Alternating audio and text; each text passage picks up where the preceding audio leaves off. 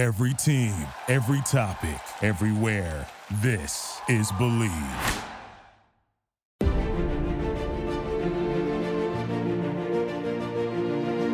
Hello, everybody.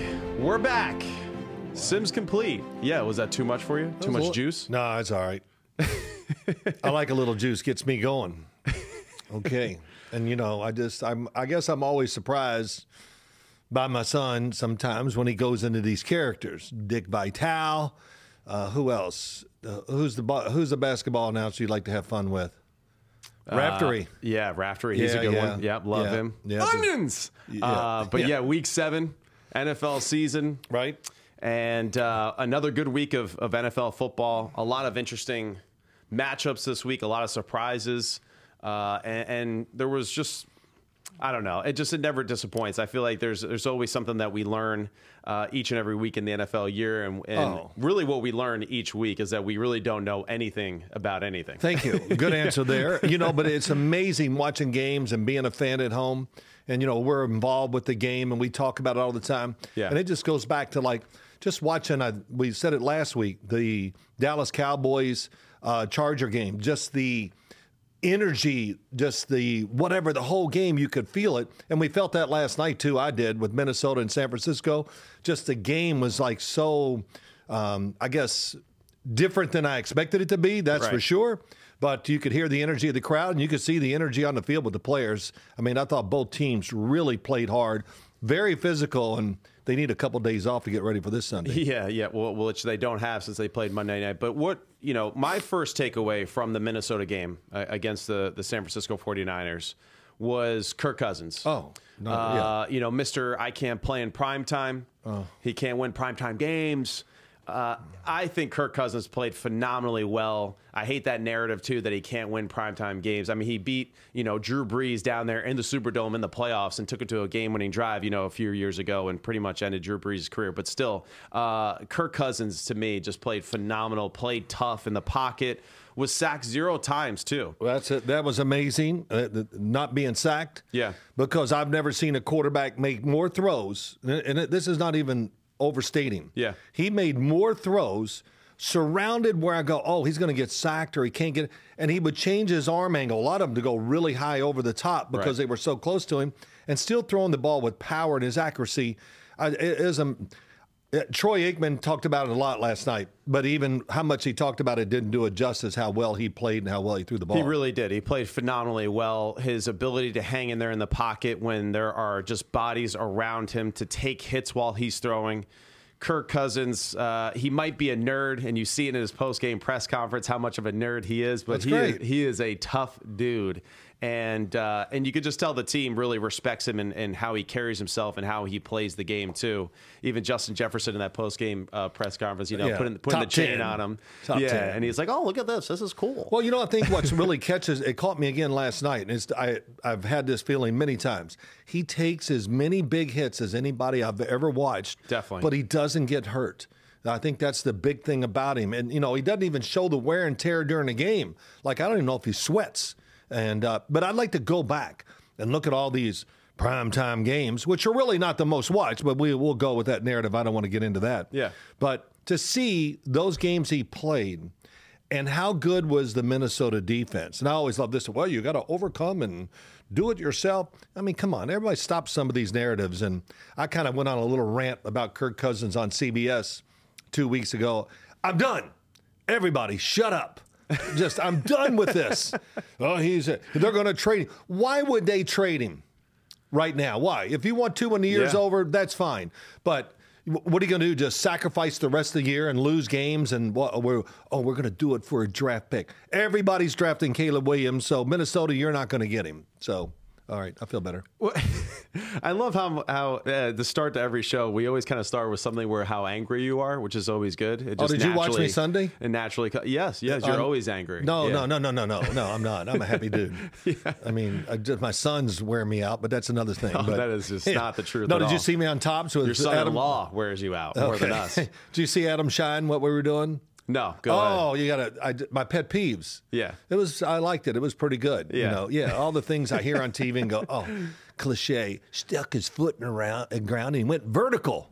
well, what if I don't know vertical from horizontal? I said, what am I going to do if I, whatever? And the quarterback kept his eyes up as he moved out of the pocket. Where's he going to keep his eyes? Look at the ground. Look at my feet, man. I got some good shoes on.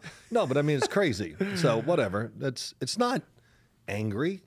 Yeah. I just pay attention and I like bringing Yeah. these facts out. It's all right. You're just Okay. an angry old man. But go I ahead. What else about the game? It was it was something. Uh, can I go back to this? Go ahead. This is a on the light side. Yeah. Know who you are, coach, quarterback, everybody. To do the quarterback sneak from the one yard line, and I'm not second guessing. As they lined up, I go, "This is terrible." and he, he lost yardage on a quarterback sneak. I don't know if he did or not, but then they had the false start, and that changed everything. That changed the game. And if they'd lost, I would I was going to bring it out. That's the main reason why they lost the game by doing that. It's just Kirk Cousins is not the quarterback sneak kind of guy, and they're not that kind of team to Well, make not, it work. not against that defense. and not against that defense That's not either. a good matchup. Who was them. that that jumped over the top for the San Francisco? Was that Warner? It, it could have been. Oh, yeah. I mean, it was unbelievable. He, you know, you, you better get lower, Kirk. Yeah, well, you know, and th- that's really the Viking. My biggest takeaway from the Vikings win is one Kirk Cousins, like we mentioned, absolute baller, played phenomenal, thirty-five and forty-five, three seventy-eight, and two touchdowns. He did have the one interception uh, that was, you know, a contested throw. Sure. um, but Addison leveled it up for him later in the game. That was my one questionable call, I think, for the San Francisco 49ers defensively in that situation. It, late, right before half. Oh, yeah, you're not right. really I don't understand why we're doing a, a cover zero type of look or, or just kind of being aggressive by pressuring a team that at that point let them play for the field goal. Right. Don't don't let them have the opportunity to score the touchdown. So just thought Steve Wilks got a little over aggressive there unnecessarily. Uh, at the same time, Ward had an interception. Addison ripped it out of his hand. So just an unbelievable play and turn of events in that game, and really was, uh, I think, ultimately the one play that was the difference in the game. Yeah. Uh, Jake Moody missed another big kick early in the game, so that would have kind of, I think, changed a little bit of just the uh, the vibe for San Francisco and how they felt about themselves in the first half. And uh, We had a missed kick at the end too. missed kick at the end too. What were right, you by the thinking when they the kicked the field goal? What were you thinking? Did Which you, one? Did you, the end of the game for the Minnesota Vikings? You, did you agree with kicking the field goal? Yeah, I didn't mind it. Yeah, Yeah. I, I would have punted. You would have. Okay. I would have punted. Why? Uh, of course, it's going to put us up by eight, but I just so punt them down. We're up by, was it five at the time? Yeah. I'm sorry, I don't know that. I forgot. Yeah, so they got to score a touchdown. I want them to have to drive those extra yards for that. Yeah. So that that was just in. No, I'm- that, that's fair. Uh, I guess the only reason why I didn't mind it was the fact that he was two for two on the day at that point, and he Yeah. was kicking the ball well. And they're at home, they're in a dome, and he's capable of making that kick. So that's Yeah. why I guess I just had faith. And and I feel like in the NFL nowadays, forty-five to 49, Oh, 50 is it's unbelievable. almost guaranteed in a lot of ways. I, I just think how anything inside kickers are. 55 yards, we expect them to make it now. We do, we and do. It, it is amazing. And you know, and we talked about this, we talk about it many times. When you're playing and you drive, or anyway, even that situation, even though it's long, you know, you just, hey, you got to make it. It's Yeah. never, we can never accept the miss. And it uh, annoys all the players on the team, of course, when the, the poor field goal kicker misses one from 60 yards. Well, whatever. Yeah. But so there's a lot of pressure on those guys, and it's one job I wouldn't want. My other take, real quick Mario Addison. Yeah, Wow. look fast. Man, did he look fast, and Yeah. damn, does he have some wiggle. You know who it reminded me of as he's running down the field? They had that great shot of him boom, going like this. Um, Marvin Harrison. Oh, really? Yeah, didn't it to you? What a comp. Because he's Yeah. got kind of that same body type. Yeah, very and similar. Man, but and you know, I watched him in college a lot, and I liked him, but I thought Zay Flowers was going to be a better pro. But after watching him last night, man, he he looked he looked like a number one last night. That's for sure. He looked very good. He looked very comfortable. I, I loved a lot of the play designs too. I think Oh, another were one. Yeah. were very creative. You know, I think O'Connell called probably one of his best games of the year so far. Um, it, it just seemed like they they really had a good feel when San Francisco was going to pressure, when to take advantage of with some of their screen games. Uh, Kirk Cousins, of course, you know, throwing it aggressively down the field and just staying in there in the pocket, like we mentioned earlier. Uh, Brandon Powell, T.J. Hockenson, I think both played extremely well too. And, and really, and even KJ Osborn had a few catches that were really good. That uh, you know, his long of 18 uh, that was over the middle where he made the diving catch. That was a phenomenal play. So the Minnesota receiving corps, I think, really performed extremely well. Really did. Want Minnesota to run the football a little bit more. I think like if they can just develop a little bit more of a run game, you know, with Cam Anchor, uh, Akers and Mattison, they they really can be a, a tough team to beat as they kind of find their way through this season. I know it's a, it's an uphill battle for them to make the playoffs, but their division's a little soft. So I know. feel like they, they're Yeah. capable of doing it. Yeah, you know, and then it's too. I they when they showed replays of the game, I'd go, "Oh, that was a really good throw," and I'd see the replay. Wow, that was tight. Yeah. so many tight throws by Kirk Cousin at the end, at the end of the third and in the fourth quarter. Man, he made a lot of tremendous throws, and um, yeah. But it, my, my point is and this: good power throws too. power throws. you Yeah, know, his to arm the really outside, looked- over the middle, which you know you can tell. I, and we've been very high on Brock Purdy and what he's done this year. Uh, his arm looked a little fatigued last night, I thought, and, and the reason why I say that is there were certain throws that it seemed like his arm length got.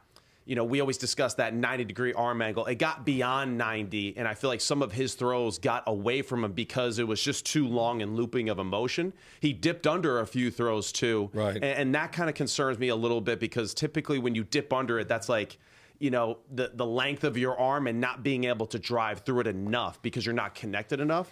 And, and we kind of saw the difference as far as the hierarchy of throwers last night. Kirk Cousins, Wow. laser beams all over the field, very confident, tall in the pocket, compact motion, powering through throws. Brock Purdy on occasion just seemed like some of his throws got away from him, and which is strange too because they're in a dome. Great, great environment. Oh, yeah. And, and I thought that was one of those things. I thought he would bounce back from the Cleveland game, be a little bit sharper, driving the football down the field, and just seems like uh, his arm still may not be totally 100% yet as far Well, as I think they being said able that. to apply power. I think he told Troy Aikman that you know I'm not back to where I was. Right. So he's a anticipation thrower. He, he's done it well. I'm going to go back Minnesota's game plan. You're right. A lot of new plays that I saw from them. and that's hard to say. Yeah. Because everybody copies everything. I just saw them doing some concepts I didn't know about, and the other one was by listening to the coach and the players and listen to the announcers what they said. Yeah. Minnesota had a lot of confidence in what they were going to do They last totally night. did, yeah. So that that really after the game I just went, "Wow, they really believed they were going to do this." Definitely. And you know, yes, every team thinks that, but no, I'm going next level. They really believed it. Yes. We can expose their pass defense. It reminded me of the game when Kansas City was it last year? Last year Yeah. just tore them apart in San Francisco. And they had the answers, and it looked like, you know, Minnesota was doing the same thing. So, interesting game. Now we get to watch the interesting.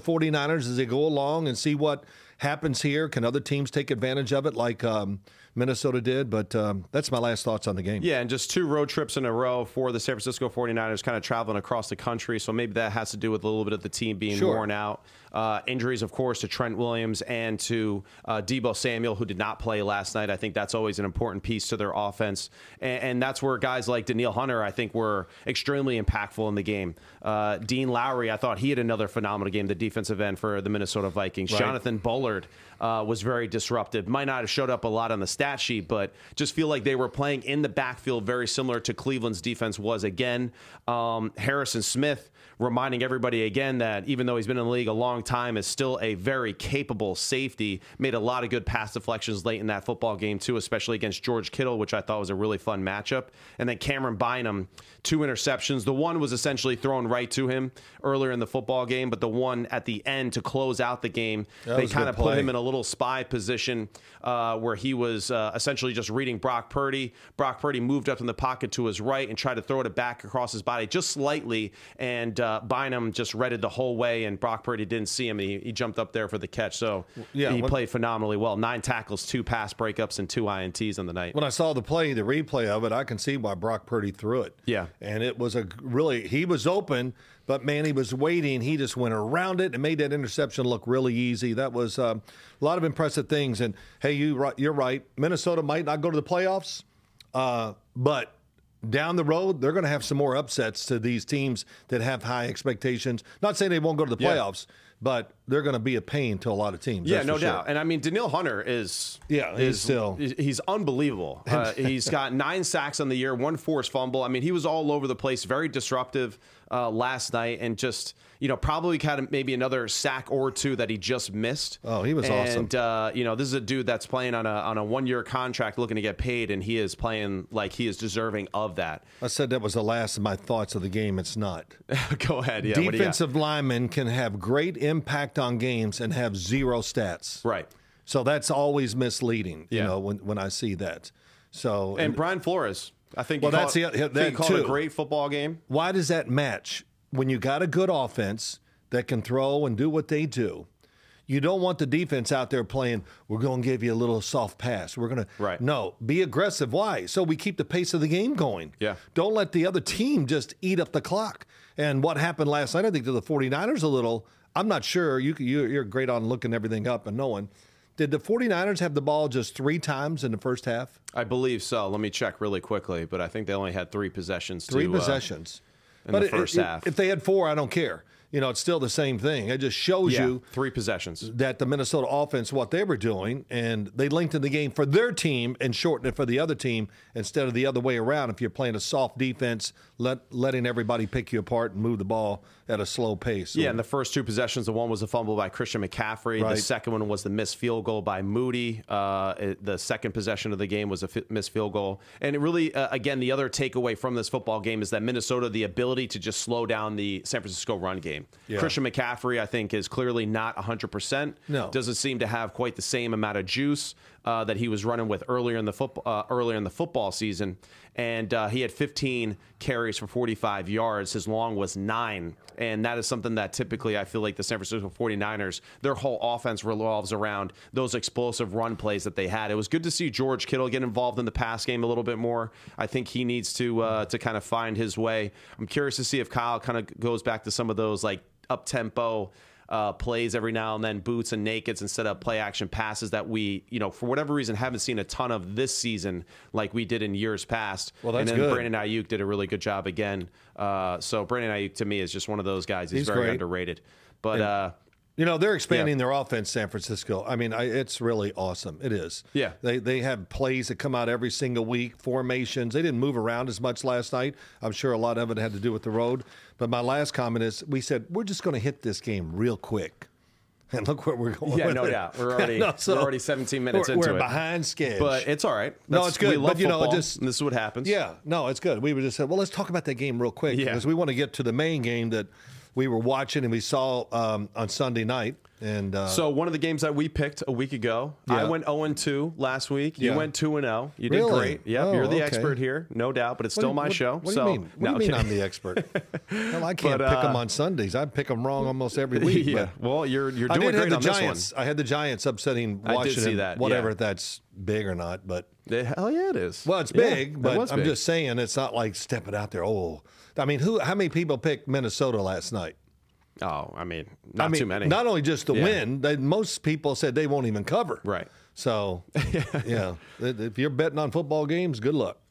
The football game that we want to dive into now is the Miami Dolphins versus the Philadelphia Eagles. Yep. And uh, thought this game was fascinating. Yeah, give really me your first it. overall thought on the game. Well, my first overall thought is I think a lot of people on television were talking about how Philadelphia kind of dominated the game at times, which is like somewhat true, I Yeah. think. You know, there was moments where yeah, it looked like they were in control of the game. They had the tempo of the game kind of in their hand. Yep. But when you rewatch the game, you're Yep. going to notice a lot of plays Wow. where Miami really had the upper hand schematically and just for whatever reason didn't execute at times and there was more missed opportunities for Miami that gives me hope that this team really isn't as far off as we may think because of the the, the opponents that they've played this year you know Well, I watched, rewatched it like you, and after it was over, I was like, "Wow!" I just didn't put it together as I was watching the game. Yeah. that there were opportunities for for Miami, but you know, I'll say this: Philadelphia, the opposite of the week before, took advantage of their opportunities. Yeah. and I thought their football team was what I kind of expected. They, even though the yardage running wasn't great, they still had a great influence on the game. And AJ Brown being out there, and I just it made me think of it again. AJ Brown, when they traded for him, it changed their football team. And I talked about it many times last year, but it's just evident. What do you do? You blitz, you could be in big trouble. He is, you know, somebody to be reckoned with for sure. Yeah. But when they, it, it just gives a clear picture to Jalen Hurts all the time. Right. When I watched them last year, and I and I thought Brian Johnson, the offensive coordinator, I thought that was the best called game he had this year too, mm-hmm. because of the competition, what was at stake, or not at stake, but you know that moment on a night game and all that. I thought they really managed their offense and the play calling very well. The two biggest things for this Philadelphia Eagles team offensively, you know, of course, well, besides Jalen Hurts, we're going to remove him from the equation right now, but uh, it's not so much. AJ Brown, he really is the difference of this team. He is it. the heart and soul of that offense in so many ways, with his ability to win one-on-one matchups, for him to break tackles.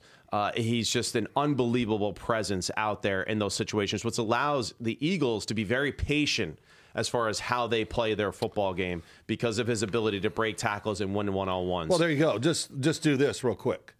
Minnesota's passing offense. Yeah.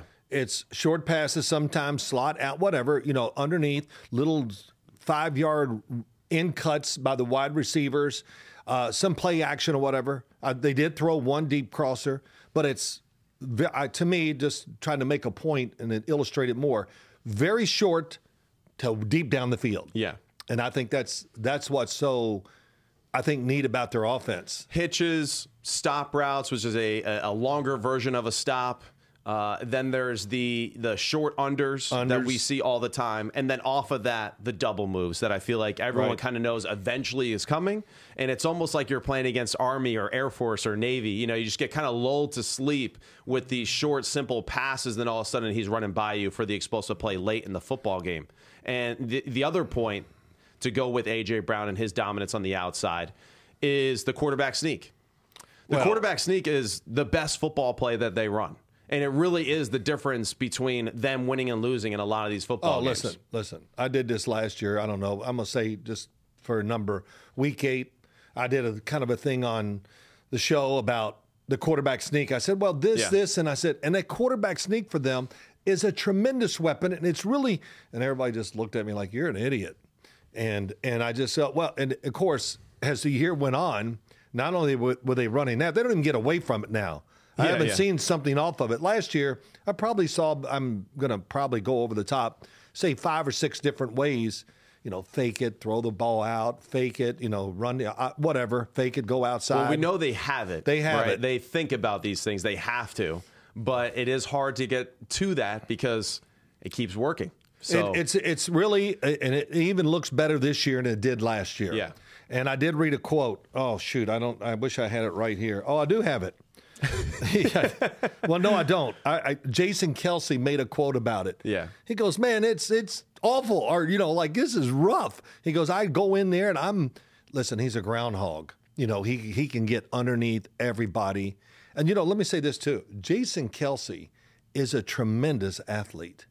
Have you ever just athlete. watched him run? Yeah. My God, he runs like a, you know, their almost whole like a offensive fullback. line is tremendous It, athletes. it, it really is. Yeah. And so the fact that he can do this where really no any, no other center in the league can do it is phenomenal. But he just goes, I'm underneath there and everybody's on top of me. Yeah. You know, and I'm sure it's a little sarcasm and it, have a little fun with it. But it must be rough. Can you imagine It has that? to be because defenses continue to get lower and lower as far as trying to like submarine them, get underneath them and, in their pad level. The contact of the line of scrimmage must be unbelievable. Well, how many did he And, run last night or the other night, Sunday night? Uh, so they went for it on fourth down four occasions. Right. They got all four. So there were four, four for four in fourth down situations in that game. Three quarterback sneaks. They converted on all of them. And then the other fourth down was a fourth and three. Fourth and three, that the they throw. converted to AJ Brown for a huge play right before half. That With- really was one of the biggest Yeah. plays of the game. And it was one of your routes you talked about, the little in, five Yeah. yard in, and he caught it. And he's Chris Collinsworth made a good point. He goes, I don't know who the weight coach is at Mississippi, but you need to hire him because man, him and DK Metcalf Yeah. are the greatest looking receivers in their uniforms, probably in the NFL. But yeah, the the going forward on fourth in the fourth quarter when they sent the punt team on, I and then I what was it on their own twenty five. Yep. Okay. Then you just go, well, Miami's catching a break. Yeah. That's the first thought I had. I can't believe it. Miami's catching a break. Then, of course, uh, I'll give them credit. They called the timeout, sent them back out there, got it, and and it was the difference in the game. I think It really was the difference in the game. it is And- something. Wait, just think about what you're saying. Yeah. the the damn quarterback sneak is the difference in the game. Yeah, it One really is. them. And we'll we'll I'm gonna Yeah, let's let's kind of retrace and kind of go back to earlier in the game and Right. then we'll go back to that situation when we have a moment. But the first few possessions of the game, I think were really interesting. So we have Philadelphia, three play drive, fumble by Jalen Hurts uh, on third down. Miami did a fantastic job of covering down the field, collapsed the pocket, kept Jalen Hurts in the pocket, didn't allow him to escape vertically or on the outside. Right. And, and that caused the fumble, right? That next drive for the Miami Dolphins, seven plays, one yard. They throw a touchdown pass, gets called back because of holding on the left guard. Good call. It was obvious the holding. It was. It was a great designed play, though, for the touchdown over the middle. Beautiful throw. Who caught it? Uh, that was to Tyreek Hill. Right. So that one was called back. A little seam where he crosses the face of the sa- the safety. So that's called back. It's three three now. Okay. After the fumble and then the field goal, this is what's great about Philadelphia. A play drive where they just methodically move the football down the field. A play, 61 yards. They take four minutes off the field. They score a touchdown. So that's what's really cool about Jalen Hurts in this offense. Yeah. Is that even when they do things poorly or make mistakes, it seems like no matter what the next drive, they put something together, uh, or at least for the most part, reestablish control of the line of scrimmage and stay on the field. Very rarely do they go three and out continuously. Yeah. The other aspect of it, too, is that right before half, it's 10 3, right? 10 3 at this time. Uh, they cause the Miami Dolphins three and out. They punt the football, right? The Philadelphia Eagles go on a 12 play drive, 80 yards. They take off six minutes and 49 seconds off the clock. And in that drive alone, let's see, Jalen Hurts converted the fourth and three at the Miami 33. Right. That really, to me, was like one of the biggest plays of the game. It's fourth and three. Yep. They're at the 33 yard line. They decide to go for it. Jalen Hurts escapes out of the right side of the pocket. On the run, A.J. Brown runs the short end, like you said, extends and breaks vertical. Jalen Hurts throws it to him. It's ruled a touchdown immediately, but then it's recalled back to the one yard line, and then they run the quarterback sneak in from there. Right. Um, but that those few plays right there really were huge as far as the game because if Miami scores a touchdown in that situation, right now it's 17 14 at halftime because Miami did a really good job. Eight play, 72 yards the following drive, going right down through Tyreek Hill, a little go route down the left sideline. So We'll, we'll talk about that a little more that was too. huge. That Yeah. whole turn of events there early in the game. It showed you that the separation between the two teams really wasn't as grand, maybe as some people thought it was. Well, I think the one thing that you said is that when Jalen Hurts on fourth and three got outside, Miami had the good rush going. They had him surrounded. Yeah. And then, you know, I'm not going to call out names. Then somebody went for it. And you just can't do that with Jalen Hurts. Right. Just stay. Trust they're covering guys pretty well down the field. I thought So- they were, yeah. Yeah. So let's Yeah. let's you know well they covered him great on that play. There was nobody open like you said, but just surround him and just keep compressing. And uh, they got away from that a few times. And look, you know, he is uh, hell. He looks bigger and stronger this year than he did last year. Jalen Hurts. So he's not going to be easy to bring down. So cover him and make him make a tough throw. That's what you want. But Miami was close. They went for the sack, missed it. That's why he got outside to the right. And I'm sure when they watch it, like all teams do, they see all the mistakes they made, rushing the passer, all these other things, running routes. Right. They made mistakes that they think, well, if we play them again, we have a, a better chance than we thought, probably. Yeah, they definitely did. And, and then in the second half, very early on, and in the Miami second possession, six plays, 43 yards. This is the one, though, where they turn the ball over on downs. Right. Uh, they throw to Tyreek Hill in a third and three over the middle, which was a very well designed play. If they don't throw it to Tyreek for the touchdown, they're going to throw it to their tight end for a touchdown on the play. Right. They did a great job of kind of splitting the two safety look there. They had it. It Very- was the second man through the outside. and A Yeah. lot of teams use it. Tanner Conner. They couldn't even find him on the list. He's a tight end from the practice squad. Right. He was wide open for the touchdown too. And and the only you know, this is what's unfortunate too for Miami. The the the injuries on the offensive line absolutely played a factor. Yeah, in it did. and that's why maybe probably wouldn't have had time to get to Conner if he really could have because the the pocket was bearing down on him. But still, the drop by Tyreek that would have at least got them down to the one yard line. Yeah. If not, he would have scored, which, you know, from what I've seen, he probably would have scored. Um, so they drop on the third down. The next play, it's the no call on fourth and three. Tua tries to throw a back shoulder to Wilson. It's a, you know, the, the defender grabs his face mask, pulls him, no call on the play. The following drive, uh, Philadelphia throws the pick six for a Oh, touchdown. that's right. So Jerome Baker gets it with the tip pass. Yes. so that's where it's just kind of like really fascinating to me just how close Philadelphia was to really, uh, I mean, excuse me, Miami was to recapturing momentum and kind of having the upper hand. Because the one thing that I will say about the Eagles is they're not a team that's designed to play from behind. They're a team that is designed to play while they have the upper hand, while they have the ball control, while they can run and be patient, all that kind of stuff. I feel like they're just not a team that that wants to play from behind or really is designed No. for it to, to be aggressive playing from behind. So, you know, those those few plays, eh, I feel like if they get switched, it's pretty unbelievable Yeah. what the outcome of the game could be. yeah, they were makeable, and I understand it. It- Yeah. It's true. I would just say this about Philadelphia that is just so, when I watch them, I just really can't get over it. One, their offensive line, how it can truly dominate the game and win it for you. Yeah. That's hard to say about any line in the league in many years. But they're just fant- they just got, as you said, they got tremendous athletes on their offensive line. They got a great old line coach too. But the other thing is their defensive line. Yeah. You know, and you have to respect it big time. And I think Tua did, and I know Miami did. But you know, there were some times he couldn't really um, get everything into the throw Tua because he was trying to protect himself a little. Like when you fall back because you think you're going to get hit, so you have to. And some of the footballs weren't what we expect. So that's another thing. He brought up the point. Miami's offensive line a little beat up. But you know that seems to be the case for Just about, about 20 everyone in teams. the league, yeah. I've It- never it is. You know, and I, I was talking about this a little bit with everybody on our CBS show. Just man, they need to make another rule. We got to have more offensive linemen uh, in the game or on you know on the field, so we have backups and have them trained a little more. I Right. don't know.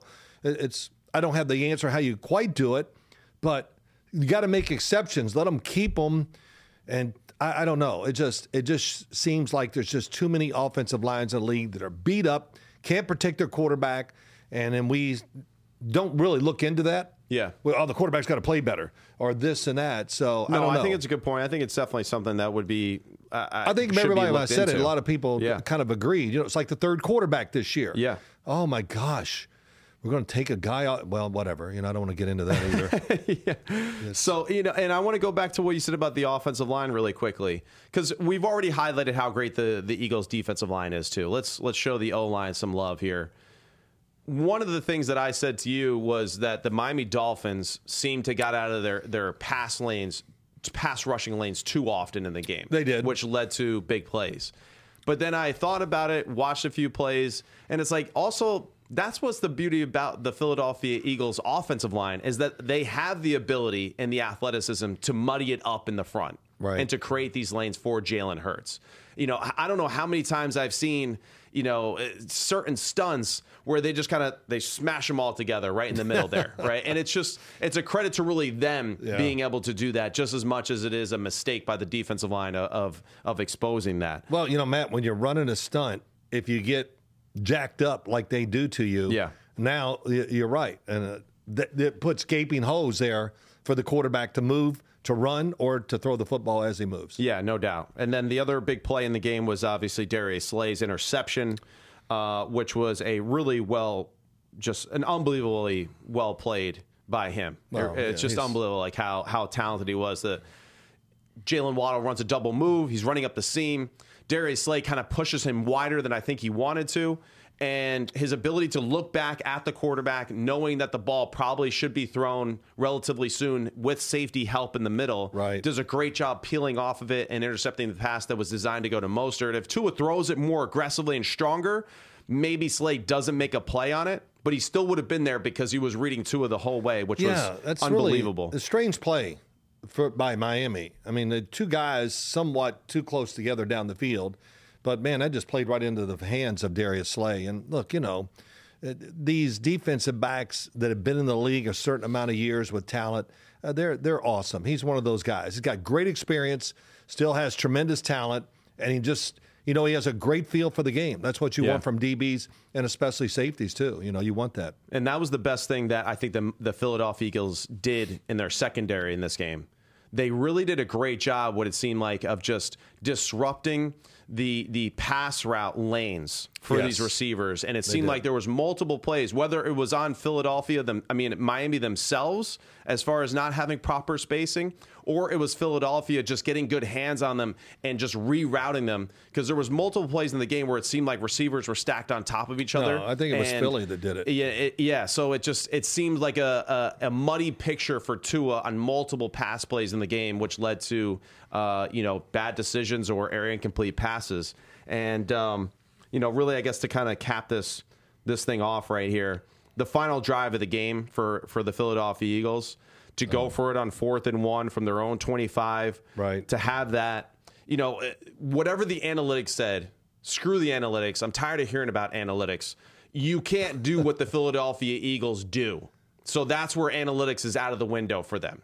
You Yeah. know, Yeah. that QB sneak is unstoppable. It really is. So to go for it on fourth and one from your own 25 is ridiculous. And then to go for it on fourth and one from your own 37, literally four plays later, just shows you that this team has zero fear. And Nick Sirianni, you know, there's like a part of me that like hates him and loves him at the Oh, same yeah, time. yeah, I 'Cause, got like, that, yeah. you know, his con- he's like, ah, just go for it, you know. And I'm just like, ah, I hate it, you Well, I know. like- but I- I then, like he does, then they do it. I'm just like, ah, I love it. If that was my coach, I would be all. all Well, here he it. is. He just seen the one time. I think he was, he Yeah. was walking down the sideline like he was a bird, like an eagle. And No I- doubt. he has got some personality.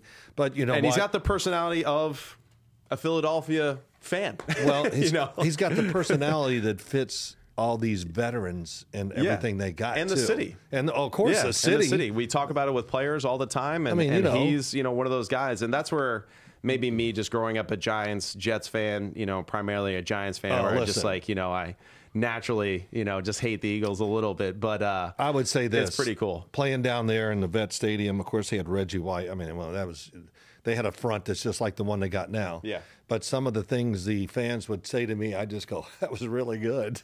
you, know, you couldn't help but just go, "Damn, that was creative." Yeah. And uh, yeah, it was it was a it fed into the team. There is a really is a big energy in their stadium when they play. For sure. Uh, you know, I could even hear it on TV. You could just the, the fans. Nobody leaves. Everybody's there. They're loud, and the team feeds off of it. And of course, they got the guys that can back it up, and they have the coach. Uh, again, just going back to that situation, I just was shocked when he brought him off the field yeah, to punt the ball. But then he, I don't know if he did it or somebody said, "Hey, coach," because time, you know, whatever. But he uh, sent him back out there, and I had no doubt. I has it has it ever been stopped? Have Have you ever watched him do that sneak and get stopped? I don't. I can't remember. Yeah, they they showed the stat too uh, during the game. I want to Oh, say shoot, that they have it. like a 97% success rate on it. It's Well, something crazy. It's like the highest ever in, uh, as far as the QB sneaks in, in the modern awesome. era. So it's really crazy. And but yeah, Nick Sirianni, pretty awesome. You know, I, I love to hate him and yeah, hate to love him. You well, know? that's uh, that, that tells you that, that tells you a lot. That Yeah. means really you like him. No it's doubt. Just, yeah, I understand. No doubt. there- there's we all have those I'd feelings about be a lot very of people. similar if I was a head coach. I'd be much more like him. So that's probably why. you know, but uh, Huh. yeah. Well, don't worry, you are, and I. Well, whatever. I want to explain why you are. uh huh, yeah. You're a pain. You're a pain. we don't have enough time for that. Yes. But uh, All right. What, what else we got? We're going to talk a little bit about um, Baltimore. Let's get into the Ravens. Yeah, the game was. Um, Another game that we picked. I picked yeah, you picked Detroit. I picked the Lions on the road. I You- know. You, you know, going back to re- my last thing we didn't just say, and everybody has said it on TV in the last, I saw it this morning, I saw it yesterday, but it's a, Philadelphia is the big team. Miami's a smaller, faster team. Yeah. And everybody's, hey, the big team is, uh, you know, is the Bill Parcells, which I've already said on this show a couple times probably. Big people don't get smaller, fast guys get slower. Well, Miami has to slow down. They were missing some. I don't eight- know if I agree with that actually. I I, thought. Raheem Mostert looked actually a little slow in the game compared to what we've seen. Yeah, and maybe they- that's the fact that now they don't have Devon Achan, Achane, and, yeah. and the the ability to play two running backs. But I thought he was significantly slower. Jaylen Waddle with his back injury Head back, played a little bit of a factor into the game too. So I don't know this. Well, we'll see. This could be an issue for them as they continue I'm just go. talking in the overall picture, You're right, you know, though. sometimes. And know. we're, we're still in the, not even to the middle of the season. But Yeah. yeah, Baltimore, Detroit, wow. Wow, I was right. Wow. I just, my first thought was as I watched the game yesterday, just I went, oh my gosh, the energy of Baltimore. Of course, they started well, fast, but they just kept it going until it was, it's over. So let's just try to run out the game and get this over with. I mean, it was, and and then of course Detroit, you know, trying to salvage a little hope there, getting some extra yards. But the game was over. The crowd was done. The players were kind of done. They started playing safer or whatever. And uh, but that was what jumped out. They came out flying. And will all the people, you know, I just get tired of all these narratives, and I said it here, and I'll say it one more time. Oh, Get finally they're doing the offense for Lamar and all this. I no, they've been doing it. It, you know, I, I have to tell you, Matt, passing games are your pat. If you want to be the, it just doesn't come together week one. You know, it Yeah. takes, especially when you're making a transition like they are, and it's been steady. I keep seeing the improvement, but oh, the the yardage and the numbers are not big enough. Right. Well, was that big enough? Was it? Was that good enough? Twenty-one of twenty-seven, three fifty-seven, three touchdowns, and Detroit. I, I don't even know where to begin. I got, I got to say this first. Baltimore, of course, is a big team Right. and their offensive line. Oh my God! And Ronnie Stanley, the left tackle, he had to. He he was Don Larsen. He pitched a perfect game. and and he man, he just it was unbelievable. He made some blocks in the game, and of course, as we do this, maybe we'll you'll see a play as we talk about this. Lamar Jackson's quarterback keep on fourth and one. Right. The opening drive. Ronnie Stanley comes out, hits the defender. I'm just going to say I can't I picture it on about the two yard line, and the defender went through the end zone, past the end zone and down. I was like, oh my gosh. Yeah. That just shows you what an athlete he is, and of course he's what's the word for it? I don't like he's pissed off. You know, there's nothing like a good old lineman that gets really, really mad Yeah. because they play great. But go ahead. What's your, what's your little start here when you talk about this game? Well, the first thing that I, I felt like I noticed when you when you kind of look back at this football game, the plays that were made, the downfield passing by Lamar and the receiving corps was was phenomenal. Right. It really was. His ability to throw the football down the field was very evident. They had well designed football plays. The first drive of the game, they hit Zay Flowers on a big one over the middle for 46 yards. Zay Flowers al- almost took it to the house for a score. Like he just, dude is a game changer with how explosive and how fast he is moving the Right. football.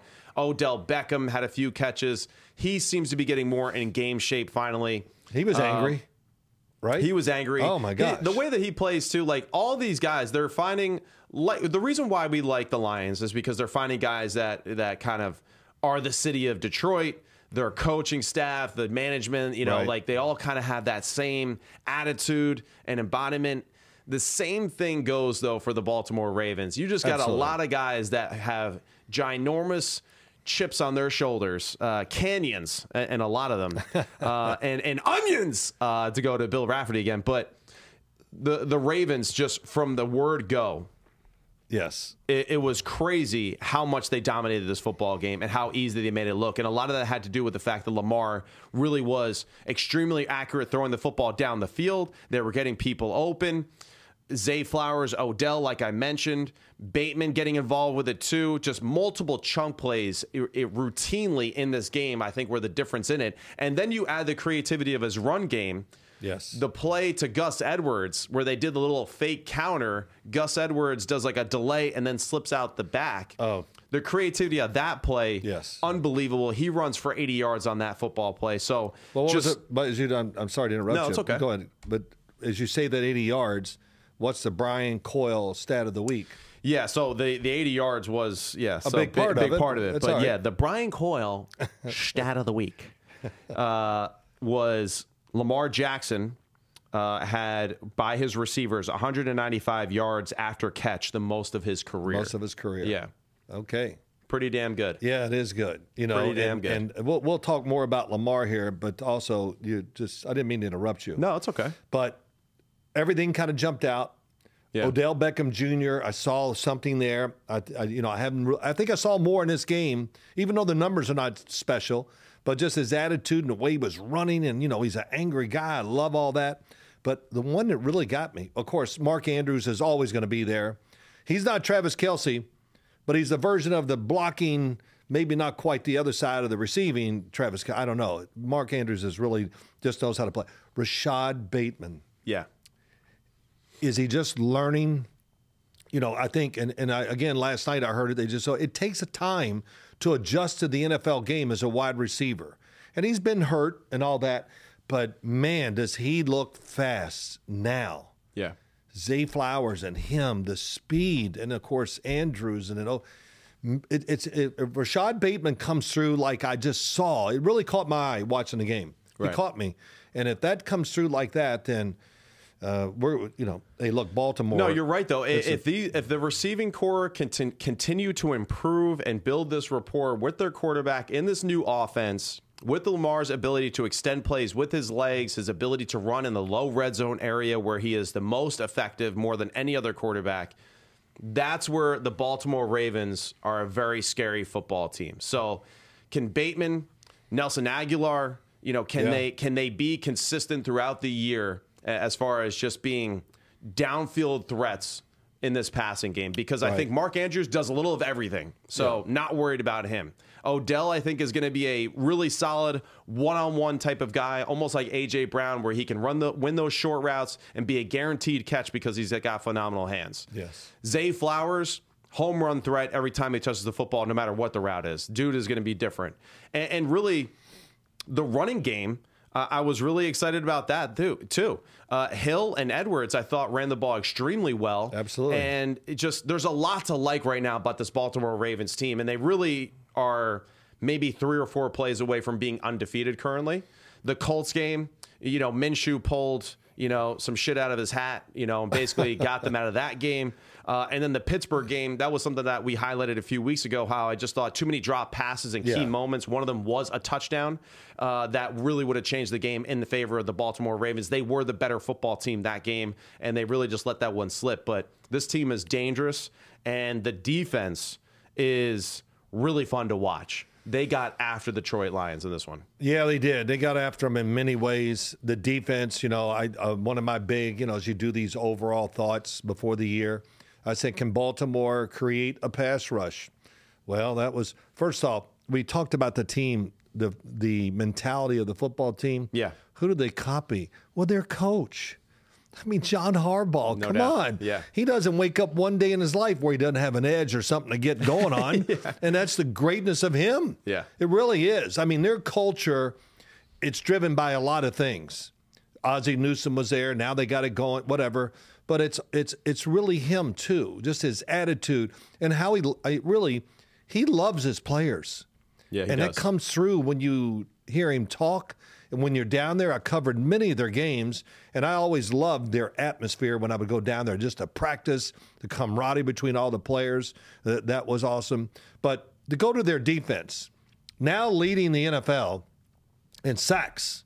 29 on the year. I mean, really, that that's incredible. The speed of their two linebackers, you know, Smith and, and Patrick Queen, they're awesome. Yeah. Y- You know, even their did Kyle Hamilton go in the first round? Even him, he didn't hit the stat sheet, but you know, he's learned to play and he's having his moments. he missed like two opportunities on tackles for loss and sacks in this game, but he was in the backfield around the line of scrimmage. So they found his his his what's it was it niche or niche? What do you call niche. it? Niche. I don't know. This is where we need. Should've- this is where we should've this- paid This is where we school. need Florio, Yeah. know, to, to correct us from our Simmsisms.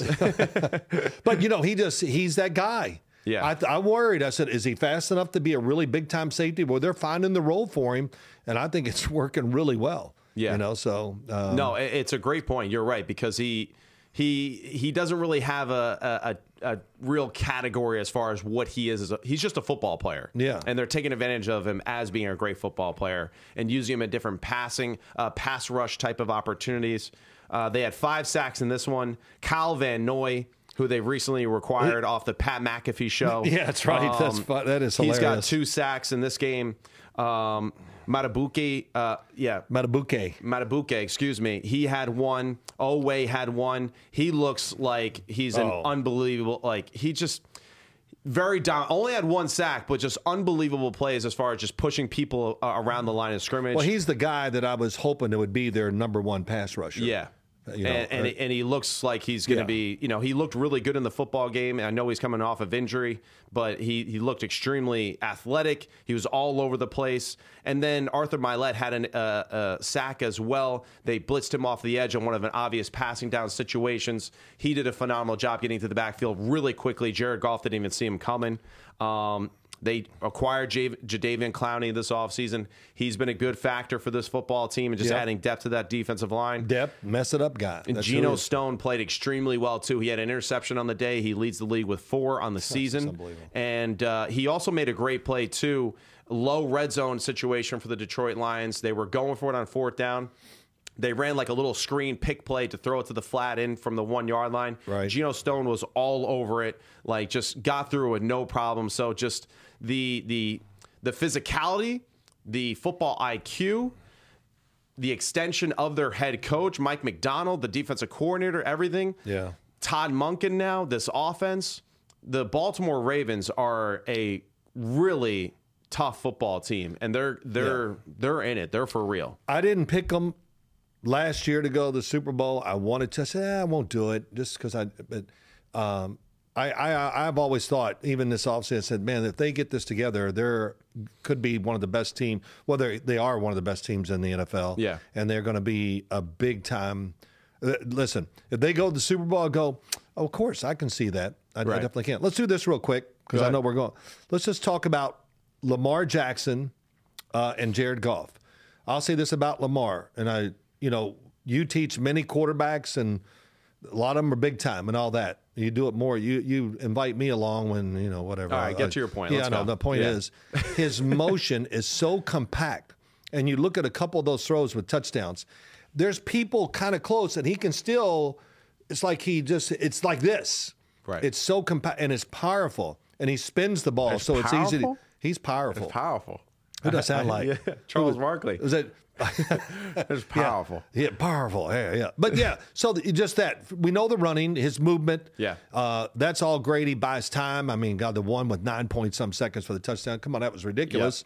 But uh, so he has it all. And look, you can tell he wants this passing game to really work. And he, I've never, he gets more upset at an incomplete pass than I've watched most quarterbacks do. He wants to hit, he gets mad if he doesn't hit them all. Yeah. I mean, he's completing over 70% of his He's, passes. he's an, an ultimate competitor, and I love it too that he just, you know, he does wear his emotions on his sleeve. He's not afraid, you know, to just be himself, and it's natural. You know, there was one throw early in the game too where he went to like his second or third read in the play, and he was kind of facing this direction, turned and saw Bateman over here to his right, and just turned his upper body aggressive and just harpooned Har- yeah, it. another play. And it was unbelievable how aggressive he threw that, and that's something that uh, it's exciting because we maybe haven't seen a lot of those plays, you know, from Lamar in past years. But that's the type of plays where if they can continue to do that kind of stuff, that, not- that's scary. I'm not a genius, but I've always believed in that throwing of his. I saw it in college Yeah, tons of times. But real quick, the weather was windy. It did not affect Lamar at all. Yeah. And Jared Goff, and look, it wasn't going to matter if he was throwing the ball great or not.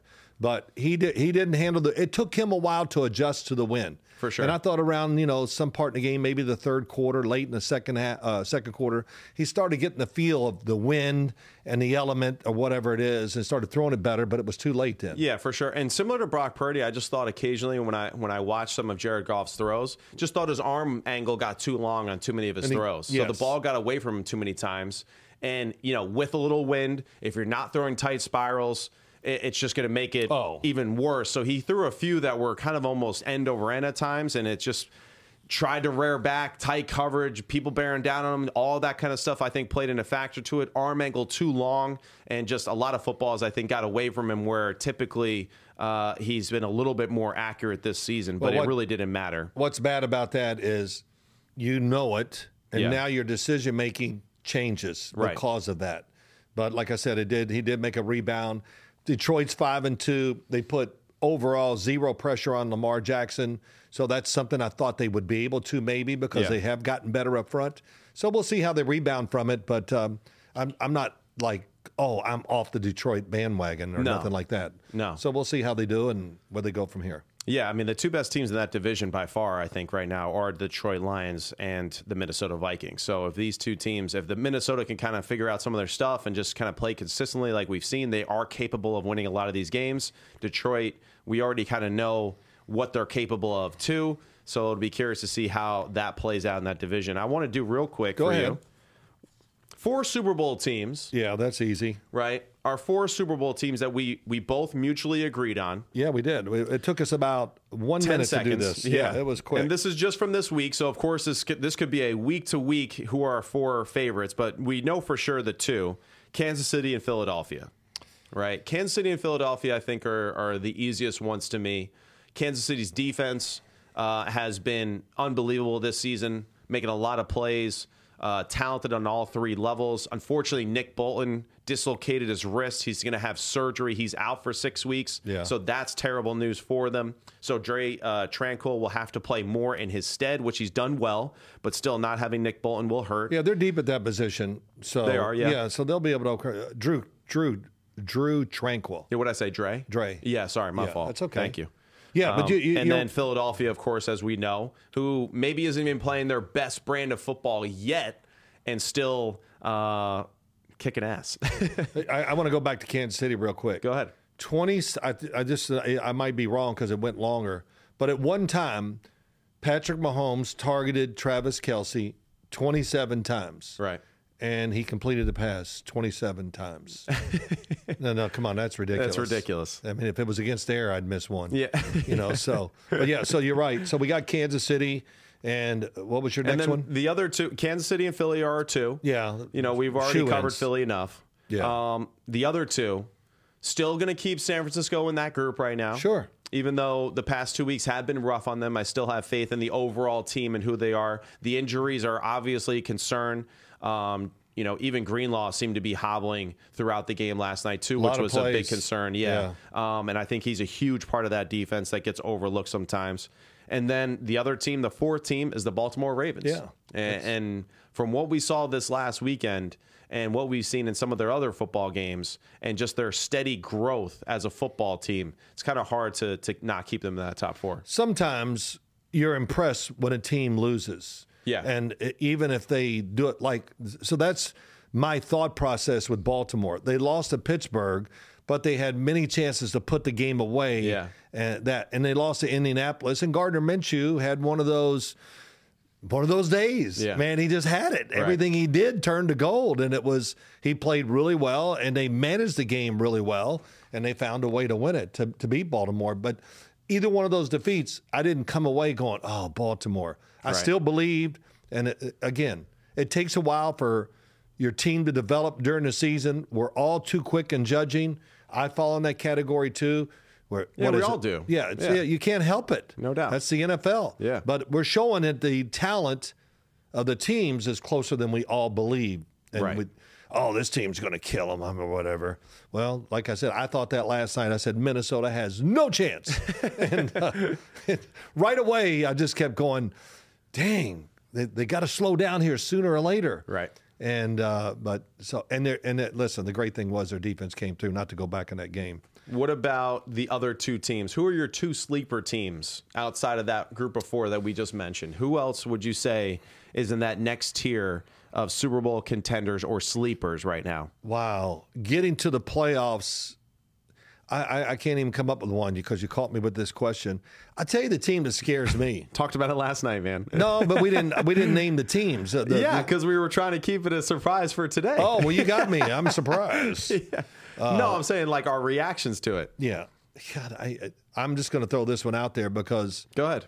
The Pittsburgh Steelers. Yeah. Yeah, they just, I I, know, my yeah. gosh, they just are the angriest, never give up team I've ever watched. Right. And there they are. I go, oh, the Rams going to beat them. I thought this would happen. I thought the Rams Yeah. would find a way to do it. And as the game went on, you just go, uh oh, it's not going the way I thought. And the Steelers just find a way. They just have a lot of good athletes, and they're ferocious. And of course, I'm talking mostly about their defense. And they're ferocious. They really are. So that's just one. Give me who you got, and I'll see if I can. I'm going to go with the Jacksonville Jaguars. Yeah. Uh, I'm gonna I'm gonna throw that. out there. I we started the season a little slow. A lot of people were concerned. You know, even even Jason Garrett kind of mentioned that you know, hey, they went on a run last year. You know, maybe they're not as good as we thought. There's still some holes in the team. I don't know. The more that I watch them, the more that I have faith in this football team. There's a lot to like about them. You know, Oluokun is one of the best linebackers in the league. He's Oh my unbelievable. gosh, how good was he? How good he is On that Thursday Uh, night game. you know, the defensive line, I think, is good enough. There's enough depth. They do a lot of things well. They have been very good at causing turnovers in each and every one of their football games.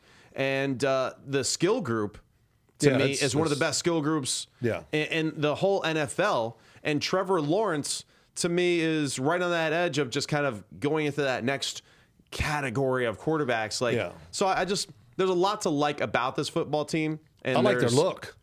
Yeah, They're they just look. They they're look, big and fast. no doubt. They have a good look on the field. They look fast. You're right. They look strong. Trevor Lawrence, you know, he, even with his knee injury, still moved well, still threw the ball powerfully down the field, making good decisions. The skill group with Ingram, Etienne, Calvin Ridley, uh, you know, Christian Kirk. I just, it's it's a good group. I really Well, like them a lot. Yeah, you said right. Trevor Lawrence is. Um, I think you know everybody. Oh, we thought he was going to take a bigger step. All that stuff. I, I think he's played. You know, I just watch him. Yeah. Uh, he really. You can see he's the leader of the team. That's probably one thing that I really like about him. I didn't ever saw it in college, but I'm seeing a personality come out uh, from him, and I think a lot of that has to do with Doug Pederson. I think he's throwing the football really well. Uh, he moves around really well. And I think they're just one of these teams. Look out! They they they're going to get hot or whatever, and they're going to start ramping it up and getting better and better. Yeah. I mean, come on! They dominated New Orleans in New Orleans, and somehow New Orleans, I'll give them credit, they fought their way back in there. And it, uh, you know, I'm not going to say they took their foot off the gas, any of that stuff.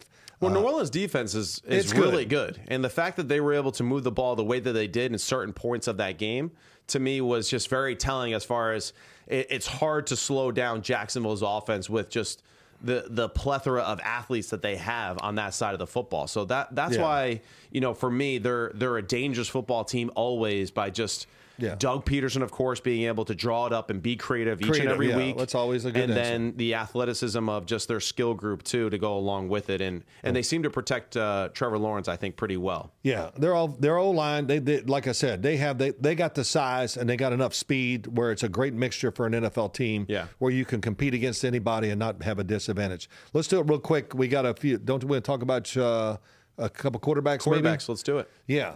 Uh, let's start with uh, Tyson Bagent. Yes, sir. Okay, go ahead. Give us uh, your thoughts because you you worked with him one day, which was really interesting. I came over and watched. Uh, it was fun to watch him, and I was impressed. But go ahead. What were your thoughts when you watched him? Yeah, so we were introduced. Uh, there was a, a potential that he was going to be signing with Sports Stars, and Sports Stars introduced uh, the agencies introduced Tyson to us, and as a potential, you know, uh, signing with them, training with us for his pro day and the combine. Tyson, I thought was very impressive. I actually had him throwing with Kyle McCord on the same day, and I, I was really impressed by one his just his build. You know, he's he's big, he's square, he's a good athlete. He moves really well and very fluidly. He has a strong arm and was able to, I think, with just like our coaching that we did in just that few, you know, uh, well, actually, we were out there for probably about two and a half hours, but Yeah, it was a you long know, time. during that throw, he was able to improve with little coaching points and things as we went along, which to me is always like a great sign of a, of a really good quarterback or a talented quarterback that you can make those changes on the spot on the field, and it was when- very impressive. When you have talent and it's natural, whatever. yeah, When you can mimic, Right. That it, right away. Oh, you want me to do this or whatever? That's when you know you got somebody that has talent. no, you're right. Yeah. You're right. But go ahead. You know, my, my I'll give you my real quick capsule.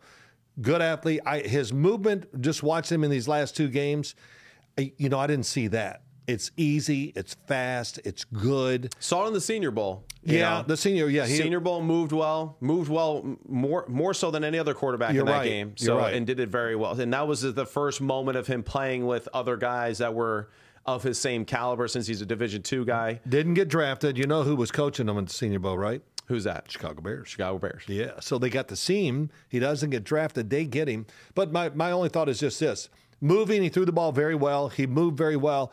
And I never saw one football come out of his hand where he didn't have control of it. Yeah. And that was probably the most important thing. And the way they managed the game, I'm going to give those coaches a lot of credit. They managed the game very well. They didn't put, they didn't just keep putting it on him, even though he's playing well. They Right. ran it. And um, I think it was a quote. I don't know if it was or not, or I heard it as they were giving the game plan. He goes, "Wait, don't cut it down. I got it. Let's Yeah. mo- put it all in." Right. So that was pretty cool. He played very confident. He was in complete control. It seemed like the entire He really football game. Uh, the moment was absolutely not too big for that young man.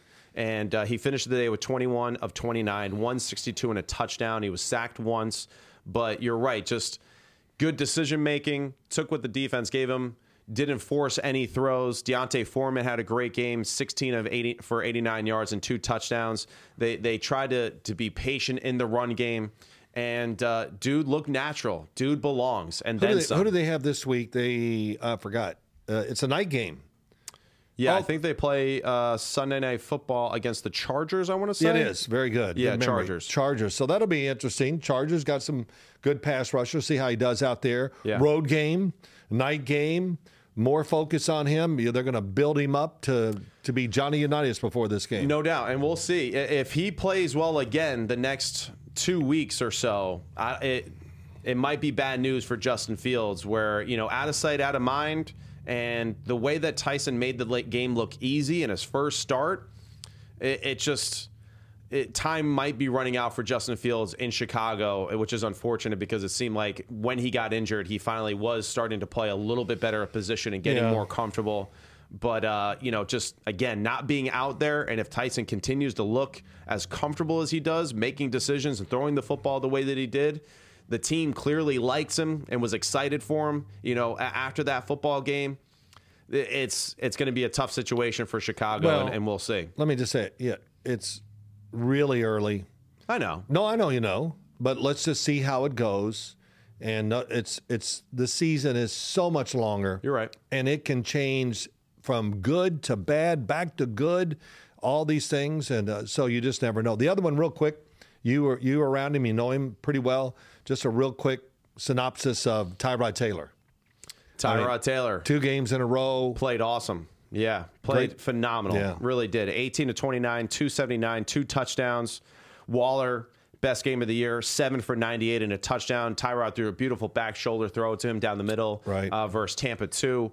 Phenomenal throw right in the back shoulder. Couldn't have placed it any better. Could, uh, as Matt Cassel used to say, hand it off, Tyrod. um, but it was a, a great how he performance. yeah, he would say it. You know, like if there was a good throw in practice, because we were all on the Bills together. Yeah. And, uh, you know, I got there when I was, I, I left the Jets, got there during OTAs. Uh, I practiced the next day. I threw a pass and uh, I threw a great comeback. And all of a sudden I hear Matt Cassel goes, Oh, hand it off. uh, so Matt Cassel was a great dude that way. That's funny. And he was very supportive of, of all the quarterbacks in the room, which was Yeah. really cool. But, uh, Tyrod, you know, just knows how to play the game, man. He really does. Pro Bowl caliber quarterback. Uh, it- you know, definitely one of the best backups in the league by far. Not even close to me in my eyes. This guy is has starting quarterback potential. And you know, there's a lot of football teams right now. If he was their starting quarterback, they'd be performing a lot better offensively. And I, I just, I don't know. I'm a big fan of Tyrod. I really got a lot of respect for him, and I think Yeah. he's very talented and he's very underrated. And he's always been kind of one of those guys that has been maybe on a team that wasn't really uh, capable of being, you know, super talented, and he always had to do a great job of just making the team a little bit better than what they were. Well, he's the. That was my little rant. Uh, I talked about it. If you're a good football team, or you think, well, everybody thinks they're good before the season, Right, yeah. But you know, you know what I'm talking about. Like Kansas City, They got Blaine Gabbert as a backup. Yeah. Uh, not he's not Mahomes, but he's big. He can run. He's got a really good arm. So you protected your franchise. Philadelphia, Marcus Mariota. I don't care what you think or any of that, but he's a really good backup. Yeah. You know, because he's played, he's experienced, and he's got talent still. Right. And that's what you kind of want, and that's Tyrod Taylor, you know, big time. You know, Tyrod had his shot. He got really unfortunate with the Chargers, got that shot, you know, and Yeah, we mentioned it a few weeks ago. yeah, no, that I mean, so that's long. Yeah, yeah. But uh, you know, he's he's a team player, and the Giants love him. And I don't know what's going to happen this week, but he's played really well. And one of his specialties always on, besides moving around, he's got you know great feet, but he can just throw that that long ball nice and soft and layer it in. Oh, It's he's, really a, he's he's a very good deep ball thrower. He really is. Very That's talented. Has probably his phenomenal touch and feel for those. yeah, Absolutely. it's his best trait. Yeah, his pocket movement has been really, really impressive these Really these last two weeks, which is necessary against that uh, with that Giants offensive line. And damn, did they look good in those legacy uniforms? I yeah, he did. lie. Uh, the logo in the middle of the field Yeah, was really cool. I've never seen that. Well, Yeah. I guess they they've done it before. They that have logo? done it before, yeah. Okay, but Yeah, we never did it when I was playing. it looked good. Yeah, it- when you were looked- playing, they had the Meadowlands. That's right. Yeah, and then they had like the yeah the state right? And, Yeah, and the red circle and all that. Yeah, it was It was really ugly. But Yeah. uh, the legacy uniforms look great. Tyrod looked cold as hell with that number two in those legacy uniforms. I wish they just kept those uniforms all year round. It's my favorite. Same with the Eagles too. Keep the Kelly green. Yeah, love that cool. look. Uh, but yeah, Tyrod played phenomenal. Can't say enough good things about him. And and yeah, we'll see. You know what happens as far as that situation goes. We Won't dive into that too much, but just Well, no, we'll we see. just say this: Daniel Jones is not going to play until he's completely healthy. Then we'll talk about it, Yeah. or whatever, if it, what they do. But you know, that was look. They scored 14 points. Uh, you know, somebody, well, whatever. When they scored their first touchdown, that eclipsed their total for the year at home, all that stuff. So, but yeah, it was a good win for the Giants. It and was. Gives them spirit. We'll see what happens this week. But The other quarterback that we're going to highlight is Mac Jones, best game of the year by Oh, far. yeah. 25 of 30, 272, and two touchdowns. And then let him down to the last drive of the game to win the game uh, through that little slant route to Gesicki, uh, who has the worst celebration uh, dance in the history of the NFL. But it's so it's so bad, it's good. It's Gesicki.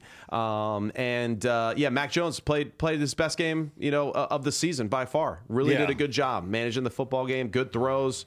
And the New England Patriots just they just know how to play the Buffalo Bills. I don't know what it is. They just Well, they've had some tough spots, but They have, yeah. I thought, and I said this was a game that I thought they could win for sure. Even though we perceive Buffalo to be whatever, I don't know. I it, it, somebody would say, "Are you worried about Buffalo?" And I would just say this: Yes, yeah, yes. totally totally And- concerned. Just where what what are we selling? What's the yes? We know Josh Allen's good, Stefon Diggs, but it just seems like that's it right, Right. now.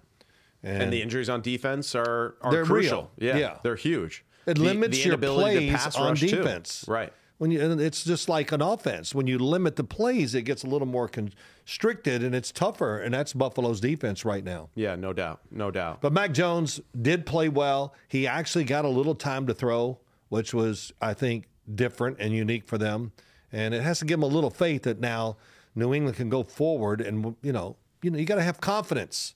And it, it always can't. So uh, they, they, it was good enough for them to now they feel like it, it'll boost their confidence, make you feel better. And you know, listen, you know, confidence is a big deal, it is. and especially for quarterbacks and skilled people. So we'll see where it goes. Yep, and Bill Belichick getting his 300th uh, Yeah, win of his pretty big. career, which is unbelievable to think that he's won 300 NFL football games. It's just absolutely crazy. Oh my gosh. Uh, but yeah, congratulations to Bill Belichick and the Patriots on a really big win and a much needed win too for a team that seemed to be just Yeah. kind of out on their feet for the last few weeks. You know, it's it's great for Belichick, it's great for Mac Jones, and uh, you know Belichick won't take too long in celebrating his 300 win. The, in the post game press conference, and what do you think, Billy? He's like, I don't, I'm not really worried about that right now. on to the next game. Yeah, you know, well, two things. One, uh, I'll say this about Bill, Ch- Bill, Bill Belichick. Damn, talk. And um, I talked to him one off season. I said, uh, "What you know, Coach? What about the free agency? What do you think?" Oh, Simms, I love free agency, this and that. And I said, "Oh, okay. What about OTAs? Oh, you know, OTAs are the best because of that. I'm going, okay. What about training camp? It's hey, that's where you really find. I love training camp. And you know what? He's telling the truth. Yeah, he's honest. You know, Yeah. it's a. But my other thought is next week.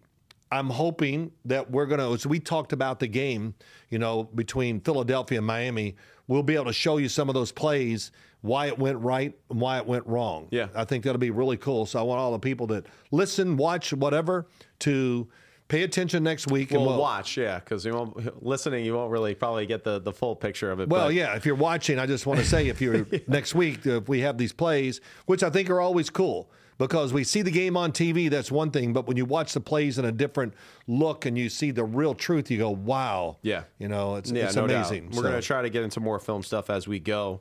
Uh, that's that's it for the day. We're That's going it. to just make two picks here, real quick. Oh yeah, go ahead. Jacksonville versus Pittsburgh. Pittsburgh. Pittsburgh. Okay, I'll go with Jacksonville. Let's Okay. go, baby. Giants, Jets. Let me think. Who am I going to take? Uh, Giants are hot. Jets are hotter. okay. What? They, they had a good off week? Is that what you're, talking damn about? right. Oh, okay. Hey, well, oh, one and zero, baby. I hear ya. Can't lose during the off week. All right, good. You were 0 2 last week, so. So I feel good about my picks this week. do you? Yeah. Okay. Yeah, I'm going with the Jets. Okay, good. Yeah. All right, that'll be fine. And you're going with the Jets too. All right, great. You heard it here. Big No. Phil just picked the Jets. no, I didn't. No. Uh, that's it for us today. Yep, uh, that's appreciate good. it again as always. Like and subscribe on YouTube. Uh, really appreciate it where you can see the video aspect of this. Uh, thank you to Believe IMP Studios for the setup here. Great Uh, studio. Yep, the sound and everything. The the everything is just fantastic. So thank you so much. Yeah, like and subscribe, and uh, we'll be back next week, playa. yeah, we will. You know what? I got. I learned something today. I got to write bigger because I can't read it as I'm sitting here. So I'll, I'll do a better job next week. All right, toodles, everybody.